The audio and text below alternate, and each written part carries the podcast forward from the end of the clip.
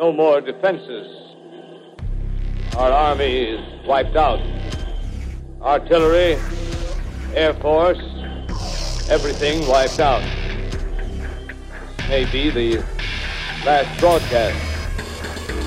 We'll stay here to the end.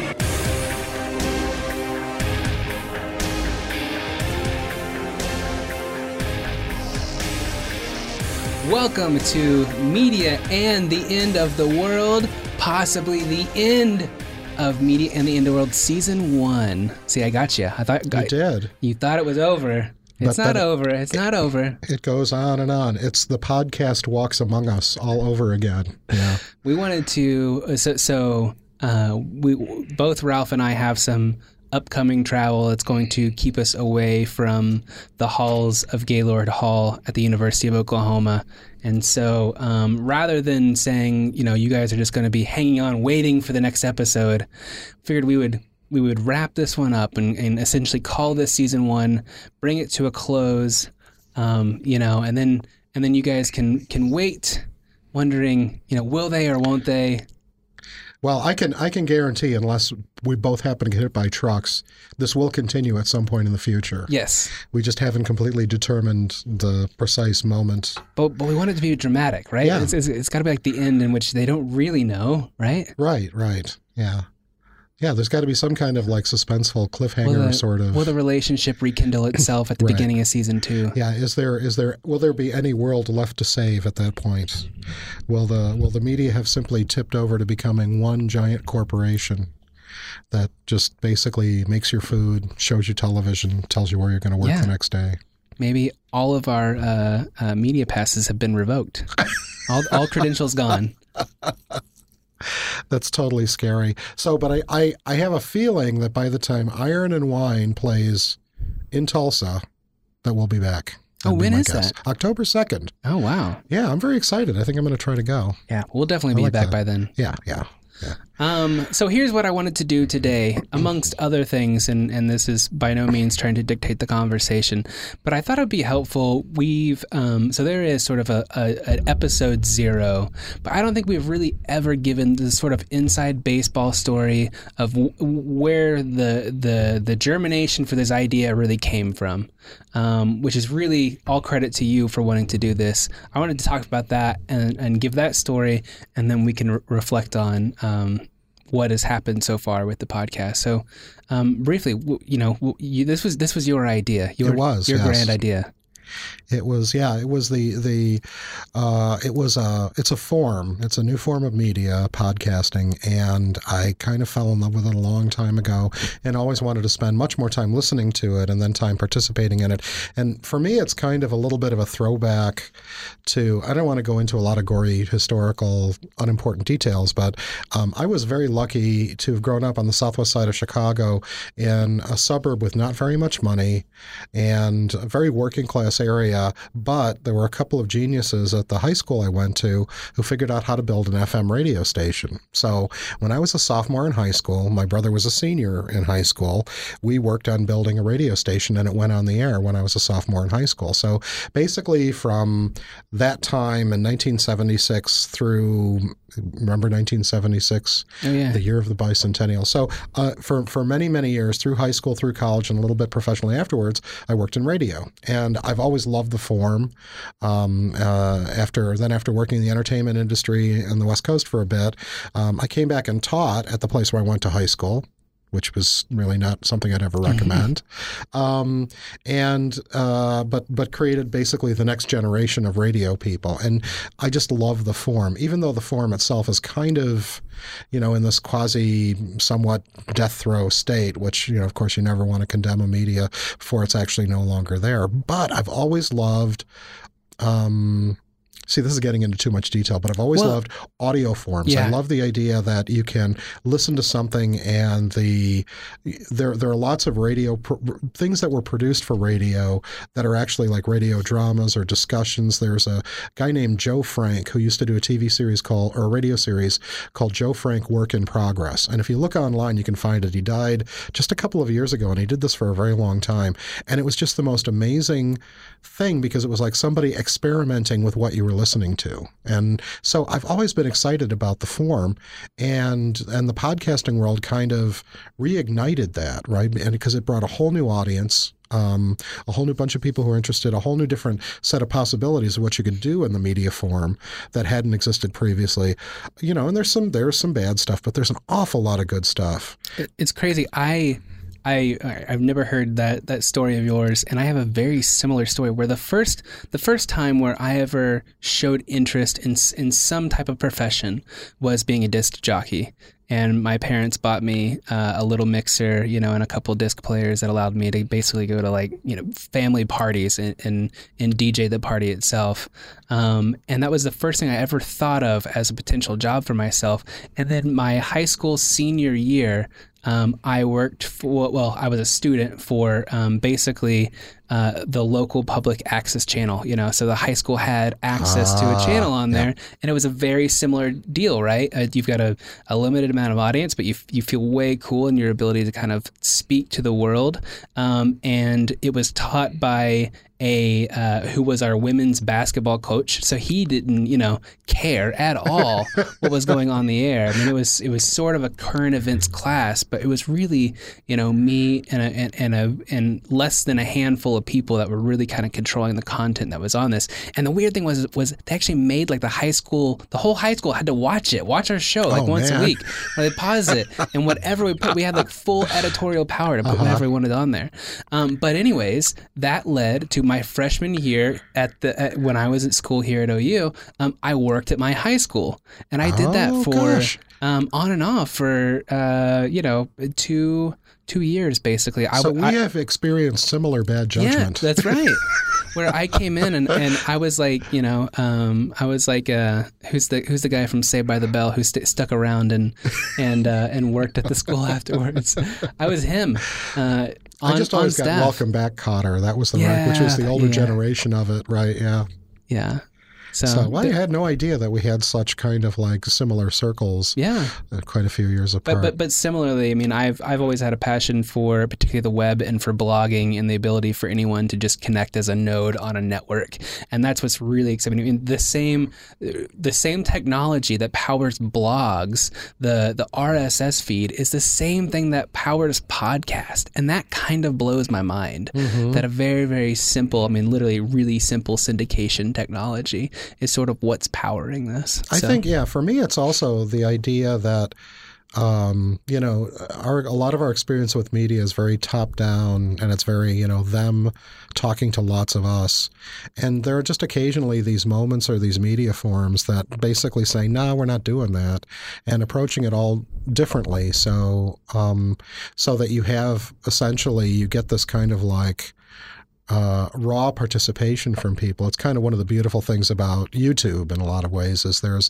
all of this material that's on there that's just really coming from people who are spontaneously understanding you know in a fairly limited way what the technology can do and then using it for to do amazing things Mhm. um, and so for me, it's it's you know the it's democratizing. It gives people the opportunity to be the producers as well as the consumers, and that's a really big deal because you just start looking at the whole world differently. You know, you don't sort of think, oh, they get to talk, everybody listens to them, and I'm nobody. But you start like being able to participate in it. So this is also a subtle way of suggesting to anyone who might be listening to this, you know, take a chance and you know because the the technology needed to start doing a podcast on something that you might be very passionate about is really inexpensive and close to you. And you know it's just it's it, the more people who are there the you know sort of like the more good stuff there's going to be just as a percentage. Yes, so, and I have um, written. I haven't published it yet, but I will make sure to link to it in the show notes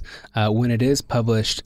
I've, I've written a technical blog post. I didn't want to talk about the technicalities of putting together a podcast too much. I mean, I'm sure there's there's plenty out there, um, but it's not really interesting to hear like the nerding. You know, like a oh, here's the 64 channel mixing board we use. You know, and all that kind of stuff too. Um, and but what I try is to do. that, uh, is that a Sennheiser MD421 you're talking on? I think it's good because it really emphasizes your lower register. Oh, that's, that's really really nice. But I have I, I tried to write the blog post and uh, like here's sort of the basics what you need. Here's the the full extent of what goes into producing a media in the end of the world podcast, which actually over of time after actually writing it out, it's like it's a 2,500 word blog post that I've written out now, and it's like wow, like there are a lot of steps that I take, um, not all of which are necessary by any means. We've got a lot of resources at OU that you would you know that you don't you don't need to have sort of in the middle, but I, I'm really happy with the workflow that we that I have for sort of putting this podcast out there, um, and it's been very clever of, of, which ways that I've I've tried to do it to uh, very DIY and spend as little money as possible. Um, yeah, I so. think uh, yeah I would add, and I, if I've mentioned this before, Adam, just pretend that I haven't mentioned this before, and I'm not forgetting I did. But uh, when I went to the Broadcast Education Association conference, there was a panel on podcasts, and uh, a lot of it was really kind of driven by kind of commercial initiatives because for a lot of people who might get involved in it, they might see a commercial output as being part of it. But it was really what was interesting to hear people sitting around talking about it is there's just this like passion for yeah. the content, um, and that you know that it's just widely accessible. It's just such a it's a new form. It's still I mean we when people use the term new media, they're talking about stuff that's now 60 years old, but this really is new this is yeah. still really something that's that's kind of happening on the edge. Well, and I wanted to talk about that too because you never we we never got into this with a hey let's let's do a podcast in which we can then monetize like this has been an experiment for ourselves mm-hmm. more than anything else right like this is this is our learning lab and and and somehow we've tricked whoever whoever is on the other end of this into kind of hearing our experiment uh-huh. unfold out loud. Yeah.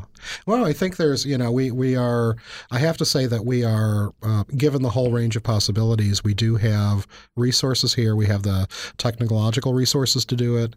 Um, we've had access to some wonderful people who've come through the university who Absolutely. were willing to talk to us or people who are willing to talk to us uh, online who have really interesting things to say about a very complex environment that we're all involved in now. So, and I don't ever want to take that for granted. I mean, it's, it's definitely being in a position of privilege to be able to do this. And yeah, there's no. Um, I don't think there was ever any anticipation of a direct reward on on either of our parts, but just the idea that this would be something that would, I think, be part of a an important conversation that we should be having, um, as you know, again, as many participants as possible, talking about how all the stuff that's going on around us in the media has an effect on on our democracy, on our lives, on our tastes, on how we interact with each other all that sort of thing. So I, I, I asked you a couple days ago to be thinking about sort of what have what have your major takeaways been from doing the podcast so far. So we are in I don't know what what. No, this might be number twenty three. I should say other numbers and then edit those out. This is episode twenty two. I hope it's a prime number. This is episode twenty four. I don't know, somewhere around there. Uh, I think it's twenty. Yeah, ish. Twenty lower twenties ish. Um, Which know. was, by the way, the, can I just mention that was a big deal at the at the panel. Was they oh, said it's not it's not the first or the second or the third episode that's the the hard one. The hard one is the fourth, the fifth, the oh, sort yeah. of like after you've done it a couple of times and you realize kind of what a pain it is to do, right. and and then kind of like oh I don't know I don't know. And I remember going through at one point as we've been doing this, it's like God schedules get complicated yeah. and everything, and it's like where are we going to fit this in? And but the, actually, they're saying that thing was like well well, I'm going to get to podcast five and six and seven. So yeah, and and but then then it hits another point on the other side where it's like, ah, I see how we can do this, and then it just becomes a a pattern thing. Yeah. So yeah. And so, I think, you know, I think worthwhile. I mean, I've definitely felt like it's worthwhile. So that's, I'd say my biggest takeaway is that I haven't felt like a single moment of this was, was at all uh, not worth the investment and the, you know, for doing the experiment. Yeah, totally. I feel um, it, to to the point that was being made at that panel. I feel like um, it's kind of like dating. You can, you know, with certain people, maybe by the third date, like you just feel like you don't have any stories. Not that you have no stories, you you can tell. It's like you just don't want to tell. Like you're you're you're out, right? and that hasn't happened. I, f- I feel like the yeah. dating's still going well. Yeah, yeah, yeah. Well, you know, and we benefit from it's kind of like the slightly one of the things that I like about the, what the way we've decided to do that is do this is to remain in kind kind of that jaundiced territory that's kind of a little skeptical of the whole media environment anyway. Sure. In addition to what people are doing with it, because it it's just it's kind of a lot more. I mean, it's easy to be like incredibly cynical and say everything's awful, but to sort of be like on the edge of hope, right? Which is kind of how we have structured this. It's sort of like our survival, the fact that the culture survived and all that. That was kind of where the metaphor of media and the end of the world became kind of a driving thing. Is it's like when you're still, you know, you're not actually at the end yet. You're you're kind of facing it. So there's like hope, you know. Yeah. Which is actually one of those fun accidents. I should I should also say I know nothing about dating. Like that's a bad analogy to make. I haven't I haven't been on a date in a long time. Um, but uh, so the the title itself, or it's what you've gotten me, back me, into it through Facebook, right? right I mean, you're gonna. so our, the original title for the podcast was not media and the end of the world the original title for the podcast was the end of media right and then what we actually found out was there was some guy who had a podcast called the end of media who has since abandoned it or whatever you know over over time um, and that domain wasn't available uh, for us to purchase. Yada, yada, yada, yada. We ended up going with Media in the End of the World, and I actually think that was a, a, a really brilliant accident to happen because we've opened nearly every single podcast with some bad joke about the end of the world still not being here. yeah, and so right. it's been a great way to kind of to get going, and we've leaned into that the the fun that you can have with that sort of analogy, right? Uh-huh. Yeah, it's no. really it's really driven sort of the character of the of the show itself. Right, right. It's sort of like thinking about you know that that you're. Uh, well, I don't know if you saw this on. Did you watch John Oliver's show on Sunday? Oh no, So I'm gonna I'm gonna ruin it for. So if you haven't watched it and you don't want to know the end, skip don't ahead. listen to the next two minutes. John Oliver basically okay so I, i'm going to ruin the joke go back and look at the video of the last five minutes of the show basically he had a bunch of stuff he bought from russell crowe's divorce sale and he was going to donate it to one of the last blockbusters in america which happened to be in alaska, Yeah, Right. I've read about that. Okay, so he donates the stuff to the to the store in. Alaska and everything, and then Russell Crowe, made, hearing about all this, made this financial donation that ended up being used in Aus- because it actually in Australia because Russell Crowe said that John Oliver was very nice to the people of Australia, so he decided to make a donation. He makes a donation to the Irwin family, right?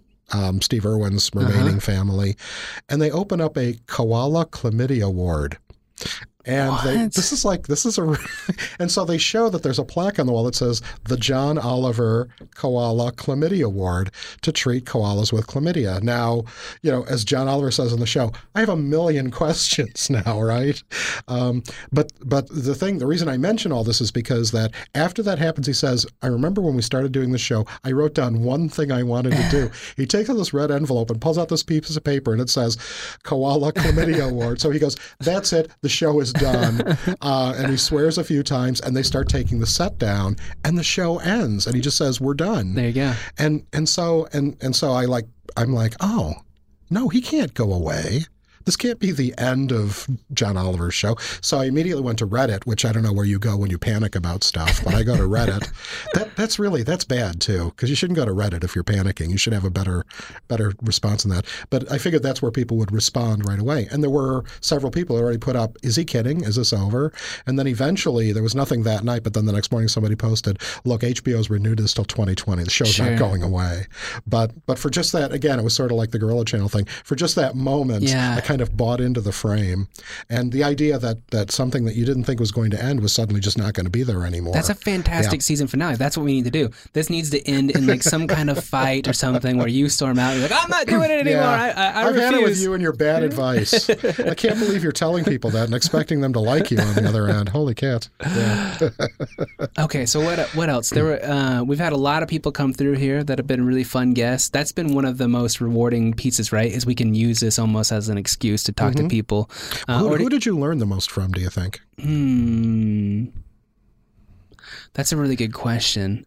Um, I I have to say, I, I I really enjoyed our conversation with Mark Singer. Yes. Even though we had heard him speak a couple times prior to that, um, but there was like a specific moment uh, and and you won't know this listening to the podcast because I did this kind of podcast trick. But what happened was was Mark Singer he he got really warmed up about 45 minutes into us recording. Like we finally got him really going. And so what I ended up doing was I actually ended up um, here's the inside baseball part is I, I actually this is the only the only episode that we've done where I've actually rearranged how the conversation took place. uh-huh. And I actually took where he tells this really great joke almost towards the end of the podcast. I actually put that towards the beginning because I wanted it to be like a good hook into into the episode itself. So that one is slightly out of order. It's the only one of all the podcasts which I which I reordered.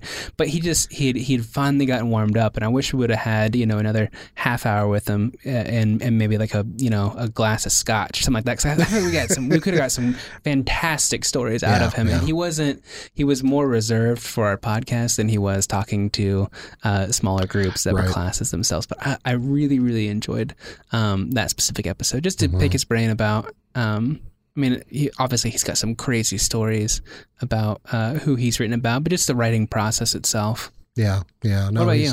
Well, the, um, I mean, a couple things that really kind of um, Mike Caulfield was Yeah. one because of his way of trying to think about approaches that are really just a 30 second, you know, how, how basically how to not get buffaloed by misinformation and with simple 30 second exercises. And his whole approach to it was just so uh, inviting and useful, I think. And I've actually ended up talking about that in classes a couple of times of, you know, and it's all stuff that seems kind of obvious, but the way he presented it was kind of in a very nicely structured way. Yeah, I think we should have Mike back. I think Mike wants to come back. Oh, I think, yeah, I think yeah. we should. he- He's he'll he'll be on our our gets for season two. Yeah, I think so. And the stuff on digital redlining, again. Oh, I forgot that Yeah. Chris Gilliard was here too. And that was, yeah, and that again was sort of like a, because we're all faced with this. How do you link the material world that you live in with the, the, the, the digital world or the imaginary or however you want to think about what's going on? And it was like this literal interface of how racism can implant itself both in the material world and in the digital world and in ways that you just until you like actually ask the question go oh that couldn't happen. And it's like yeah it does you know? It's Yeah. really there. So i found that to be very enlightening too. And you know of course this makes me all feel like i can learn new things and put them into the you know put them into the the way the world looks. Yeah. so If you were to have a hope for what you want to see in future episodes that we haven't been able to do yet, what would that be? i would like us well first of all i'd love for us to get a musician Oh, And- to do a couple of live things and then talk about what they do oh, that'd be awesome. I think that would be. I think we can make that happen. a, a long time. This is another. I'm going to tell a really short history story. There was a, a radio show that I did when I was in college at WNUR in Evanston, Illinois, with uh, a good friend named Jonathan Grouper, who now works for National Geographic making documentaries. Uh, and he's a he's a lunatic and he's hilarious. And we did this show called Shut Up and Listen. And the premise of Shut Up and Listen was it was an improvisational, dramatic. Um, audience participation live radio show and and it went through we did probably you know 15 20 um, shows and it went through all these permutations. We were just trying to figure out how to make it work you know? So we would come up with uh, you know a story premise that would give audience obvious ways they could participate on the phone and be characters. There was one phase and this was what, i was thinking about the music stuff where we actually brought in a piano and a guy who was able to like improvise along with the improvisational radio show. So you know uh, we had a character in one episode whose name was carmen and every time that that name would come up he'd start playing Bizet's Carmen on the piano. so That's awesome. yeah. So anyway, but live music like the Tiny Desk concerts that NPR does, uh, I mean, I think it's it's it can be really uh, amazing. So I'd like to see us do some stuff. How about you? Do you- Um, I I feel like we need some bits. That's that's that's what I'm gonna try to work in. It's like regular bits that we do, or like force like the guest to say like some funny catchphrase at the end of every podcast. Like I think I think that's the stuff that I'm gonna be working on. You know, I just I wanna I, I wanna bring more continuity. You want shtick? Oh, you yeah, want, yeah, You yeah. want Borscht Belt humor yeah, yeah. to take a central role this here. is this is I am not no highbrow uh, NPR. I mean, I like NPR. Don't get me wrong, Right. but um, I also uh, will laugh at fart jokes occasionally. Yeah, yeah, yeah. No, the inner 14 year old must be fed. it just must be fed. That has to happen. So yeah, I think that's a good idea. And bits and shtick are really good. We actually, what was it? We did some shtick with one of our characters. Oh gosh, I am not going to remember what it is now, but it was something. It was about asking a question to kind of play along, and I think it had to do with the the media at the end of the world Yeah. joke that's come up over and over again. I uh, I mean, I, I've listened to several podcasts where they have like a standard set of questions they ask every guest that's coming in. Uh-huh. Um, almost always it has to do with like recommend, you know, what, uh, what's a recent book that you've read um, that you would pass on to someone. I've seen Tim Ferriss do this. I've seen Ezra Klein do that. I've Uh-huh. seen uh, there's a, a podcast I listen to called the Mind Muscle Project. That, You know, it's, it's like a standard question that. Um, that almost everyone has in their list of standard questions for whatever reason, and so maybe that's what I'll do is I'll write like the the five questions that I always want to ask people as they come through. Oh, that's here. good. I like that. Yeah, the other the the bit that I like also, and I don't know if we'd be able to work this in. It's something Chris Matthews does, and Chris Matthews does occasionally make me want to throw fresh fruit at the TV because, well, because I and this is just an opinion, but I think he tends to talk over women guests a lot, mm. and it really, you know, again, you can look for yourself, and if you don't see it, then call me a lunatic. But I think I he just he kind of talks over people all the time anyway. But he does do one bit toward the end of his show where it's a tell me something new, tell me something I don't know, tell me something I don't know is what it is, um, and it puts the his guests who are usually journalists in the position of you know having to essentially pull a story out that they think is important and worth noting, but that hasn't got a lot of coverage. And I like that just because it's new and interesting stuff. So. I, that, that's a good bit too. Now- steal that Now, like one. running through my head of, of tell me something that you don't know that I can tell you. So what? Yeah. So tell me something I don't know. Uh, Um, something that's not getting. Oh, well, here's a, here's a shout out that I will make. Um, so uh, do you remember? So my my former my college roommate was Baxter Holmes. Do you remember Oh, I Baxter? remember Holmes? Baxter. Okay. So Baxter uh, now writes for ESPN. Uh huh. He uh, he does feature writing. He he was a beat reporter for uh, the Lakers uh, prior to what he's doing now. He's now doing feature writing. Um, he had a piece that came out. I can't remember when it came out. Maybe six months ago um, about peanut butter and jelly and the phenomenon uh, that of peanut butter and jelly sandwiches in NBA locker rooms. Okay, and he wrote. I mean, I can't remember how long this piece was. Like somewhere between like four and five thousand words, probably on just the different types of peanut butter and jelly sandwiches that you find, and and how some teams like it toasted, and some have white bread, and some of them you know have really artisanal peanut butter and jelly sandwiches. Anyways, I set this all up to say that.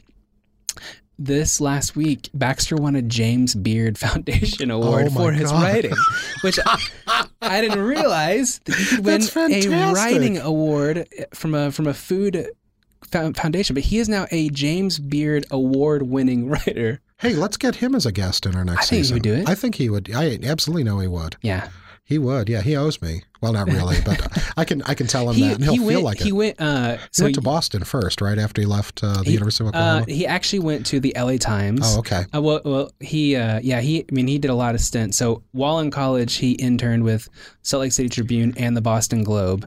Uh, but then right out of college, he went to LA Times. Then he went back to the Boston Globe, and then he came back to the. I can't remember if he came back to the LA Times or just went straight to ESPN, but but has been in the LA area since. But I was going to say that he went on your British media Yes, studies did. trip Yeah. in summer so of he owes me. 2000. Yeah, there you go. You've you've taken him to the to the UK. Yeah. Yeah, that's it, it's interesting how uh, different sometimes the the results of people that you get to know as they're coming through here. I mean, one of the reasons why I like being in a university environment is the energy that that comes with, you know, sort of like a constant turnover of new people and the ideas and experiences that they bring in. Um, and I just, you know, I mean, I think that's exciting when it turns into something on the other end. Um, I don't know if you knew Mark Potts. Oh yeah. Yeah, so Yeah. Uh, who ended up winning a Pulitzer because he threw in with the coverage of the I think it was the San Bernardino shootings that he was involved in the coverage of. I Um, didn't really. I knew that his wife, Hailey Branson-Potts, Yeah, had won a Pulitzer too. well, they were yeah because they were they part, were they were they involved in the same Wow. yeah because there was I mean they basically had to get everybody out to cover the story as That's I recall. incredible. The amazing thing is that Mark Potts is responsible for what I think is one of the funniest pieces of video in the world. Which is um, which is a short film that he made um, while he was a student here at OU. He did a lot of uh, comedy stuff because um, that's what what I thought he was going to do. In fact, I was uh, he did his master's project was a was a, a, comedy project, but he did a short film. I'm just checking to make sure it actually still exists before I say something about it. Yeah, so if you basically go to YouTube and look, it's on Funny or Die, and it's it's a theatrical trailer for a film called Kane, and so it's actually a an action comedy satire of Citizen Kane as if Citizen, Citizen Kane was an action hero who was going to kill the internet. wow. and it's and it's it's full of all of these cliches and it's just hilarious. Yeah. It's just hilarious. It's really really funny. So yeah. so what you would look at is you can go to Funny or Die, um, or just type in uh, Kane. It's Kane theatrical trailer, K A N E, and then you can find. We'll put a link to it on our on our show list. Yeah, I.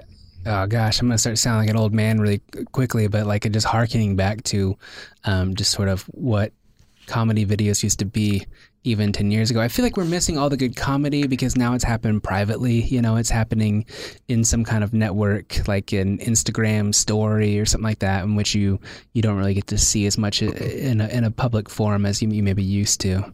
Mm-hmm. Yeah, kind of like the meme world when you find right. out about it. And then you want to ask people, how long has this been a thing? And they're like, oh, two years. Yeah. And then you feel like a total chump. Like, I never saw The Angry Kid. And then I was like, this is a thing? Yeah. They're like, oh, yeah, it's been everywhere. Yeah. I, I had that moment a couple weeks ago um, about the uh, the yodeling Walmart kid. Ah, uh-huh. Do you know what I'm talking about? Yes, I do. Okay, so yeah, I mean, by the time that I had figured out who he was or that he existed, he'd already blown up. You know, it was he, he no longer was a meme. He'd already like received a scholarship from Ellen and stuff like that. You know, um, which is basically where memes all become full circle, right? Is like the cute kid who ends up in a video inevitably gets a check from Ellen. Right. that's where that, that's where that's where the, the road ends. Yeah, it's a it's it's it's it's a good place to for for the end of the road. Um, the, yeah, the uh, the other thing I was going that I wanted to make sure that we mentioned, just because it totally blew me away, was a new piece of video, and it's a piece of video by, uh, depending on who you ask, Childish Gambino. Yeah. Um, on a piece called uh, "This Is America." Yes, talk to me about it. "This Is America" is one of the it is it, there's this experience sometimes when somebody does something that's kind of hilariously entertaining and kind of tragic at the same time and you're stuck between those two reactions you don't quite know what to do. So it's almost like you're being forced into kind of like cynical laughter you know like the like laughing in the face of the void or something like that because he does this performance in it that juxtaposes a minstrel show dancing um, you know, his own physicality, and he's like a really remarkable dancer. Um, but the dancing he's doing is sort of like between dancing like you're expecting uh, an African American to dance, dancing as sincerely expressions, and dancing as reflecting certain kinds of like traditional dance moves and stuff like that. And then these like incredible outbursts of violence, and surrounding them is are these facial expressions. It's almost like watching him not in control of how to react to things. Like it's funny, it's sad, it's scary, it makes you angry, all kind of at the same time. And it's just this really interesting snapshot. Um, and it's also, I haven't actually sat down to map out how it's shot because the shooting of it it's a, it's a lot of longer shots too. Um, and it's just it's just incredible. So it's definitely worth spending a uh, watching through it a couple of times. It can be found pretty easily um, just to you know sort of like gauge your own reaction to it yeah. So, um, so I haven't seen it. I have to admit that now. But there, but it does remind me of something I want to talk about. So we've talked about Mad Men on this podcast as well. Uh, one other thing I'm thinking about is like the the Michelle Wolf uh, White House press corps speech. But anyways, the, the thing I was thinking about is for me, I feel like the best the best stories are the ones that make you very conflicted about how to feel, you know? Mm-hmm. Um, and that's like because they just hit you from every angle. Like you don't know whether to be happy or sad or angry or to retreat or to push forward. Um, I don't know what it is about that that specific that liminal space that you can sit in as a consumer of something and just like really not know how to react to something, which I think speaks a lot, right, into in in, in a world in which um, uh, we, we oftentimes are put in positions where we feel like the the objective is to have an answer very quickly at our fingertips, right? And know mm-hmm. where we mm-hmm. stand on specific issues. But sitting in a space in which you don't know exactly how to react to something. Yeah, or finding yourself like, you know, again, being in the digital environment in very conflicting reactions. Yeah. Because, I mean, one of the nice things about the digital space is you can see how other people are dealing with it. So, you know, for this Childish Gambino video, yesterday I was seeing things where people were complaining because there are other people who were saying he's a genius. Right, he's a polymath genius. He does all this stuff so well, and then and, you know, there's another line that's going on. Uh, I think it was on Twitter where people were saying, "Why is it that only straight black men get to be geniuses?" And it was really this kind of like, and it was a, it's an appropriate criticism, um, in, in the sense of that uh, um, there should be definitely much more attention and credit for genius work being given to a much more diverse population of people, of course. But but it was just kind of a strange thing because I didn't really quite know how to react to that. Yeah. Um, so, and it was such a quick turnaround from yeah. the video's appearance after his hosting Saturday Night Live. So. I saw I saw something similar. I mean, I feel like this happens often where events critical to pop culture get criticism from every single possible angle almost immediately right? Like every hot take possible just kind of comes out almost for the sheer fact that people feel like it you know that angle hasn't been written about before. So what i saw this week was um, the met gala was uh, Sunday, I believe. Mm-hmm, yeah. Uh, and same thing. It was like every specific reaction to like the you know the the headwear in which Rihanna was wearing and whether she could or not. Like you know about every single person and every single article of clothing they were wearing mm-hmm. um, was attacked from every angle. And the, I I'm always interested in like is the best route to read everything or read nothing or read the things that you agree with um, you know because uh, you can you can pick and choose every you know every every piece yeah. that you want you can take that however you'd like well i would certainly never i mean never want to bubble myself i mean i think it's really important to read both things that you really strongly disagree with and but also even more importantly things you just don't know what to do with because you know particularly if they bug you and you have to think about them mm-hmm. for a mm-hmm. while and you don't you know we always feel compelled to make a decision about it to like you know again this is something i think i probably talked about a million years ago on one of the podcasts. You feel compelled to like or not like you feel compelled to agree sure. or disagree. And it's really okay as rushkoff douglas rushkoff has argued before you don't have to do that. You can just go i don't know yet. I'm still thinking about it. And that can often be a really good way to react to things as you kind of try to see how it fits in with how else you think about things and how else the you know how else you're allowing input from the media environment to you know, to kind of inform how you're thinking about it. Yeah. So, so this is something that I've struggled with in the past. Um, oftentimes I'll leave a movie and I'll have that feeling, right? Like, I don't know exactly where I fall and my thoughts about this movie so far. But then I'll start to read reviews. And through reviews, I will begin to form my opinion. But in that sense, I'm informing my opinion based off of how other people have have shaped my opinion rather than just my pure experience of the movie itself. Right. And I felt really conflicted about that. Is like, am I actually forming opinion about a piece of media, or am I, am I forming opinion around the criticism that exists around that yeah. specific piece of media? Well, there's. I mean, the thing is, to me, is that there's no pure reaction, and probably if you thought about music, it'd be a little bit more. But it's like you know, all of the media experiences we have are so heavily informed by all of the other media experiences that are proximal to it or resemble it or whatever else. And, you know, and at some point it becomes kind of unexplainable. Like, why? you know, I uh, put put together a playlist of, of songs you really really like a lot, and then kind of listen to them and ask the question, what do these things have in common? And it's just kind of interesting because it's a it's complicated to try to figure out those relationships. You know between yeah. the between the things that are you know obviously the same on the surface because of a particular way that they sound and then other things that are just like particular sequences of chord changes or a tone or a you know kind of an emotional sense. And you go wow i'm like really not a mentally healthy person because i find this really kind of depressing mode really attractive you know? So uh, but i don't know is it the same for music with you? Like you were saying with film that you that sometimes you're more ambitious, or is it easier for you to decide? I feel like there are often, it's usually actually the opposite. So oftentimes I will go into an album or a record um, more open to the idea of it simply based off of what I'm already reading about it. Uh-huh. So movies, it seems to be opposite. Um, uh, where whereas I will I will consume the media and then the criticism. Whereas music, it's often like, oh, you know, I just we just or the new this new album just dropped and it's everything Pitchfork has ever wanted anything to be. it must be incredible. Uh, and then I will I will go I will come in with very open ears. Yeah. So, which do you prefer, records or albums? I'm just kind. Of, No, you just you differentiate between the two. And of course, I'm thinking CDs. And you know, I I often make this stupid joke in my classes. If you remember records, round, 12 inches, hole in the middle, right? Yeah. I mean, everybody knows, but I, I often will call things records, but really I'm actually referring to an album. You know, I'm, I'm refer, refer- referring to the the idea of a of a of a full length piece of music, not a physical piece Right. of media. yeah. Um, but but I, like to call I like the word record. You know, like, I'll, I'll use those interchangeable Yeah, almost. yeah often. records seems like a regular thing. Here's a record. Right. Oh, thank you. Yeah. I like records. This, is, Yeah. this is really cool. Yeah. Yeah. Um, okay. So last thing I wanted to, to to get to before we end this. So it's the end of the the school year. Are you a sentimental person? I am, but I don't like to talk about it. Oh, perfect. this is great. I found it. Okay. So so what's what I'll is? t- I'll tell- let me tell you why I'm saying that.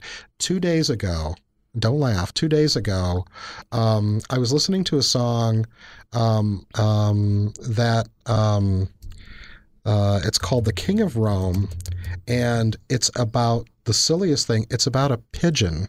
In 1911, this is this is it's by this English folk. It's by this these women who do this this uh, singing against an orchestra.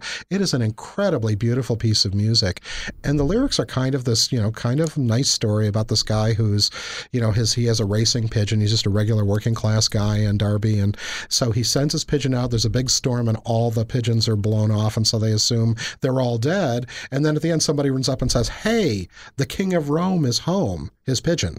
Got back and and it's so it's just kind of this you know kind of and the music is so beautiful i'm like crying in the car so anyway so that's my that that is that's not where I was expecting you to go, but it doesn't surprise okay me one I'll bit. stop all right No, no, no, no, no, not at all. Um, do you? Uh, so as we have students leave now, right? They Uh-huh. they graduate or they leave us. Um, we got graduation coming up. Do you get into those events? Do you like that? I yes and no Yeah. I mean, because there is, uh, it's sort of like such a nice way to kind of put a punctuation mark. Um, at the same time, it's like it all feels like phoniness, right? It all feels like everybody is dressed weird and behaving strangely, and you know all of that. How do you feel about those? Um, I love watching families gather around our students. Like, like that's just like like watching. Um, you, you'll have it like every fifteen minutes, a ridiculously large amount of family members like all stand up and cheer for someone. Yeah, that that, yeah. that to me is like very very powerful. Uh-huh. Um, you know the, uh, it's it's. It's a it's a it's a little bit too much for me, but um, I enjoy like I enjoy it as a a marker in time for someone to kind of be celebrated Mm-hmm. uh, itself. But yeah, it's a it's a little funny to go through the steps as much as we we experience it quite often, uh, twice a year. Yeah, you I mean, yeah, as a, as a teacher, it's always, I mean, part of the humorous part is when somebody who you thought maybe wasn't going to make it actually makes it. And you see him go across the Yeah. stage and the family screams. And, and all I keep thinking is, they knew.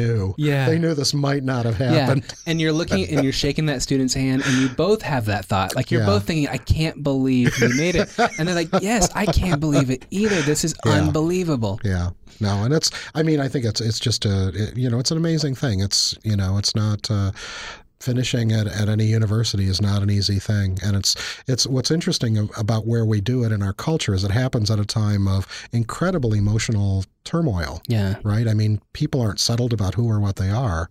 And so that they can like keep it together for long enough to actually get through and then you know and then like you were talking about baxter seeing these people become things at the other end. It's just amazing. Yeah. No, I, I hear um, more often than I'd like to. It's like, man, like I'm really surprised with where you are in your life, Adam, because like I knew you as a student, and um, I mean, I was kind this of is- expecting you to be behind the like, window selling you, me cigarettes at the you." gas station. Yeah. That's often it. But no, I mean, like for me personally, when I graduated, um, I wasn't, I wasn't a, f- uh, my my mom had got a bachelor's, but she had done it in sort of a non traditional fashion in which she had gotten associates, and then later did like a night you know a night school when we were like in in high school to get her bachelor's. But I was sort of the first person on both sides of my family to really do a traditional four year school uh, degree program. Mm-hmm. I mean, you know, ever. And I am still the, the only person in, in my family uh, to have an advanced degree, to have to hold, hold my master's as well. Um, so, it, like, you know, for it, it is, it's fun to watch those. You, know, I, uh, I was at a, a a school over spring break. I was at uh, CSU Channel Islands, and uh, they have a much higher, probably first uh, first generation population than we do at the university. And I, their president was sort of opening up this this uh, this this point of the afternoon and she had this quote i'll never forget it i'm sure it's not original but i love it so much she said um, uh, we are not uh, we're not just changing lives, we're changing family trees. Uh, and I want to be like, yeah, yes, like I, that's it. You go, girl. Like yeah. I'm, I'm, I'm bought in. You know. Uh, you had you had me at trees, you know. um, but that is really really fun to watch. Yeah, no, so. no. I mean, the first like you, I mean, first generation students are getting through our, you know, that's that's the promise of the system. It's why I'd never want to see it be inaccessible for people. Um, and sometimes I worry about the accessibility of it for people who don't feel like they belong or don't really understand the purpose of it. And it's not. I mean, it's not about getting a job. It's not about being trained for a profession. It's about you know, kind of getting opened up to the whole world and seeing what the possibilities are there. And universities are places where those that's kind of a crossroads of all those other things that are out there. And again, it's one of the reasons I love being in the environment is that it's it's it's exciting because it's not predictable. It's you know it's it's simultaneously the most conservative institution in our culture and the bleeding edge of our mm. culture, and that the institution can maintain both of those is just kind of a remarkable thing. Absolutely.